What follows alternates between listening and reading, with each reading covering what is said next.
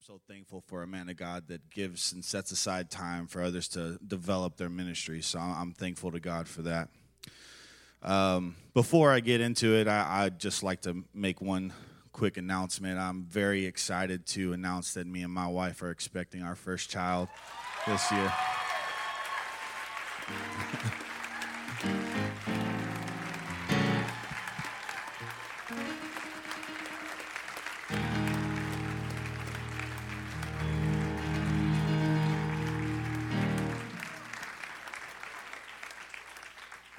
So if uh, if I bomb tonight, at least you'll remember that. It was that was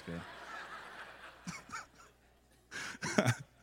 uh, yeah, it's a it's a big step for us. You know, it's a big milestone. Um, you know, and as you you know, as life goes on, you you get to certain milestones and you learn different lessons through each milestone. Like when you graduate high school, you remember, you learn that, man, life's expensive. You know, and. Uh, And then you get married and you learn, man, life's more expensive.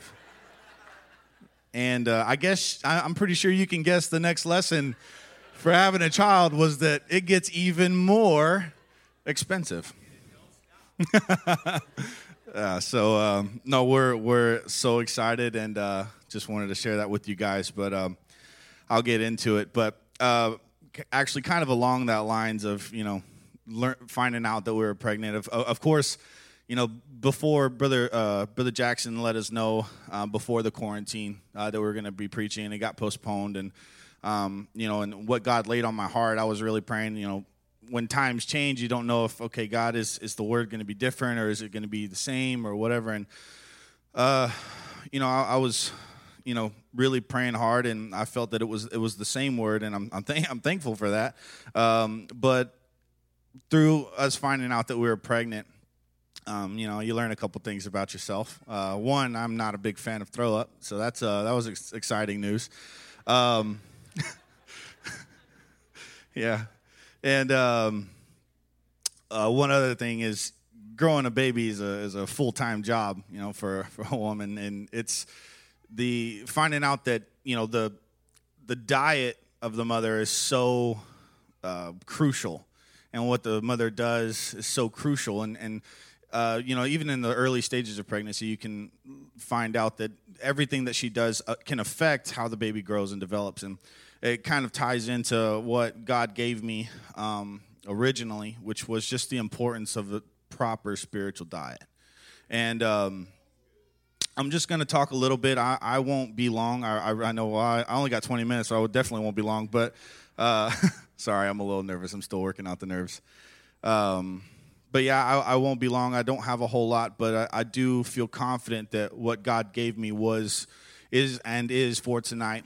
Um, so, first, I'll just go to our my scripture, which is in Hebrews thirteen, chapter thirteen, verse seven. And uh, I have it here on the New King James Version. I'm I'm pretty sure that's what we usually put up on the screen, yeah. Okay. So first we'll, uh, hopefully everybody's there. Remember those who rule over you, who have spoken the word of God to you, whose faith follow, considering the outcome of their conduct. So I'm going to just break that down real quick. Remember those who rule over you. Obviously, it's talking about our spiritual leaders, and in this case, quite obviously, is Bishop Jackson. So it's considering him, who have spoken the word of God to you, whose faith follow, meaning to follow their example, to take their faith and their conduct and use that as an example. Considering the outcome of their conduct, looking at their life and using their life as an example of how we should model our own. You can go to the next scripture. Jesus Christ is the same yesterday, today, and forever. Obviously, you could spend a whole day on that, but next scripture.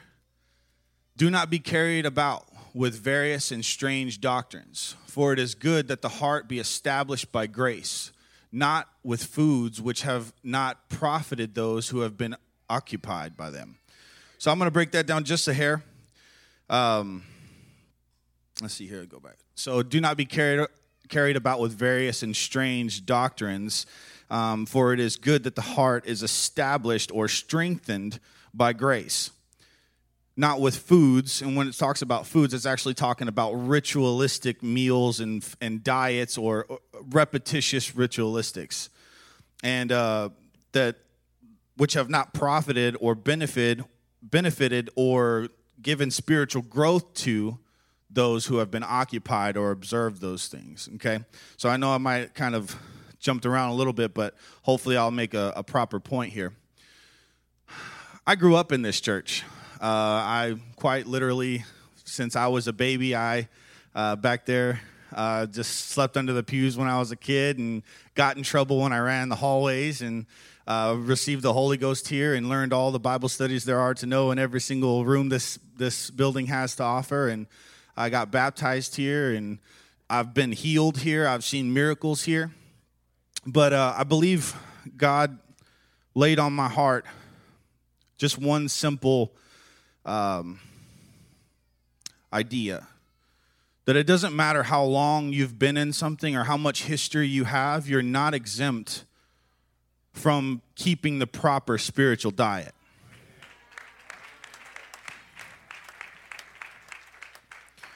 And like I said, I, I've I've been here a long time, and I'm I'm speaking from experience. I, I don't believe that at any point you should stand up here and talk about something you've not been through, and I don't have any choice but to talk about this. This has been on my heart for quite some time, but um, I'm gonna try not to get ahead of myself because I'm I'm bad about that.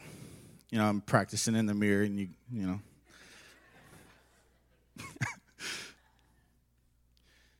yeah, and, and you know I. I Well, sorry.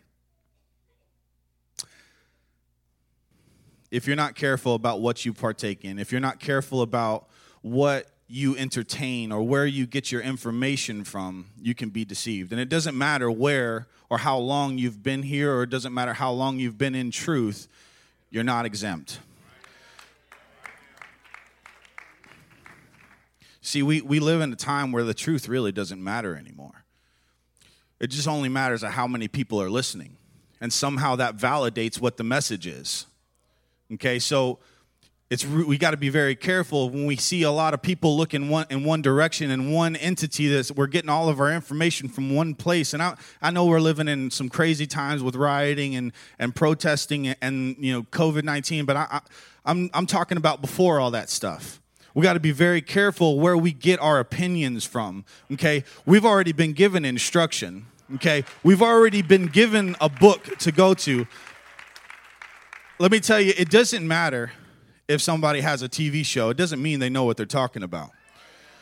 It, it, it doesn't matter if they have written a book. It doesn't mean they know what they're talking about, or a podcast, or, or even in a political office, okay?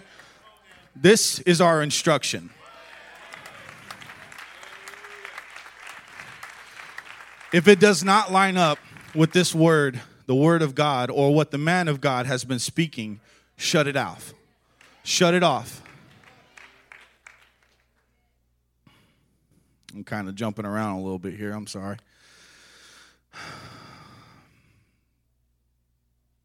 There's only one book. There's only one voice we need to be listening to. And I want to talk a little bit about...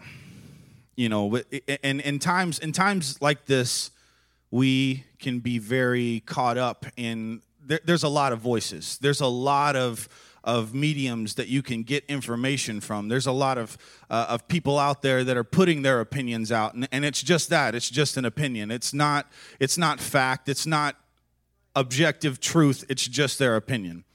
And um, and, and as a child of God, it's so easy to.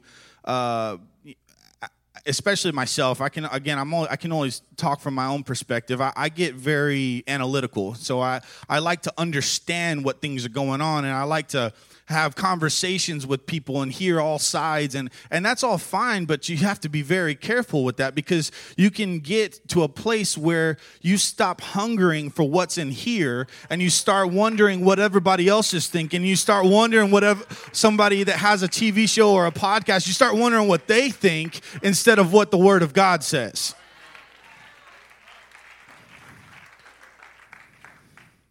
Now, again, I'm. I, I'm, I'm saying this because I'm speaking from experience. You know, you if you if you entertain the wrong things, that hunger for the things of God can slip away, and you won't even realize it. And the next thing you know, you're you're in a place where you you can't hear from God, and you're in a place where you you you might be coming to church, but it doesn't mean you're feeling Him. I mean, it doesn't mean you're really receiving what's being said from this pulpit. And that's a dangerous place to be, because I believe you can go to hell on a pew.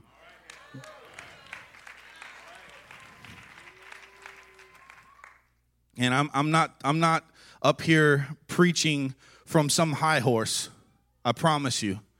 By no means am I am I looking down on anybody, and I think it should be very careful if anybody would look at someone else and say, okay, well, they're going through it, and, and th- yeah, they, they need to get their stuff together. No, you need to pray for them. If you see somebody going through it, you should be praying for them. It doesn't mean you have to go up to them and tell them and, and preach to them in their face, but you should be praying for them. You should be on your knees for them. This is one body.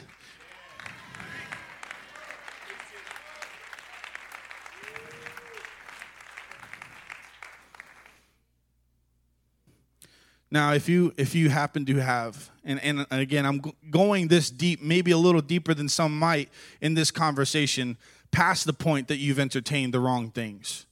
Okay, after you've entertained the wrong things, what happens after that?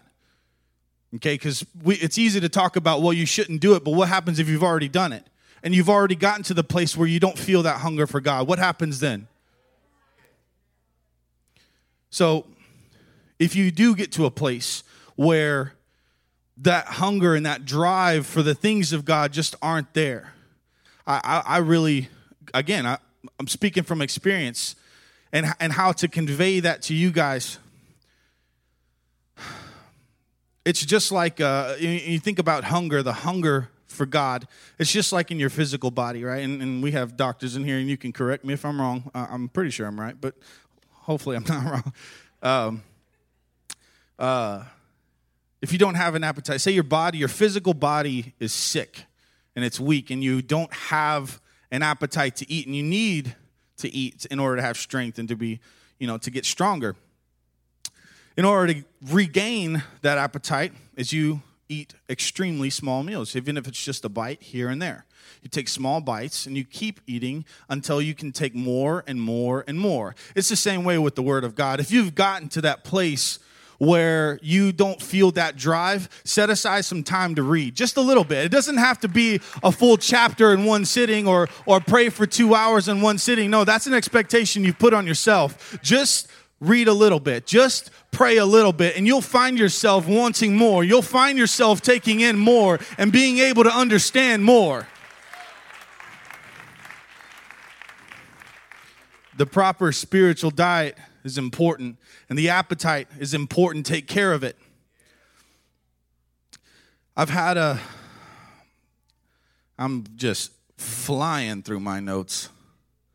But I've had quite a few experiences in my life where I've allowed certain conversations, and I've allowed certain um, topics to be to be talked about around me, and I and I've and I've paid too much attention to them.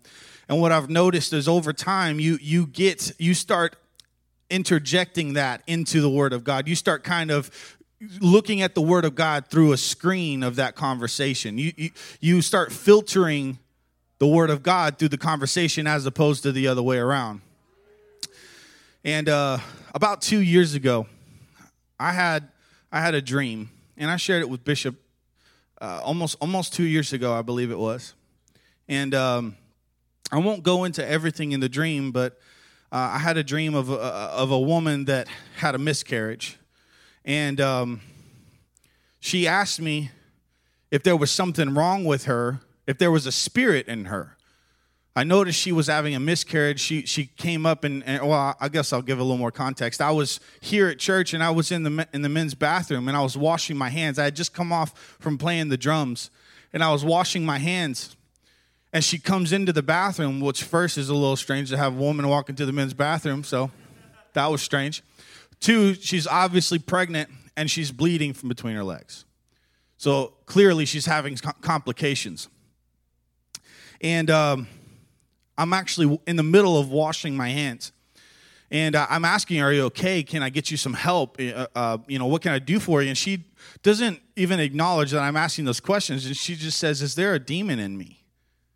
And I, and I, I'm, I, I don't know what to tell her. I, I'm just, I, I have no idea. I, I don't know. Like, can I get you some help? I'm still, I'm, and the whole time I'm still washing my hands, which was kind of weird. But I, I, like, she's there and she's asking me, is there something in me?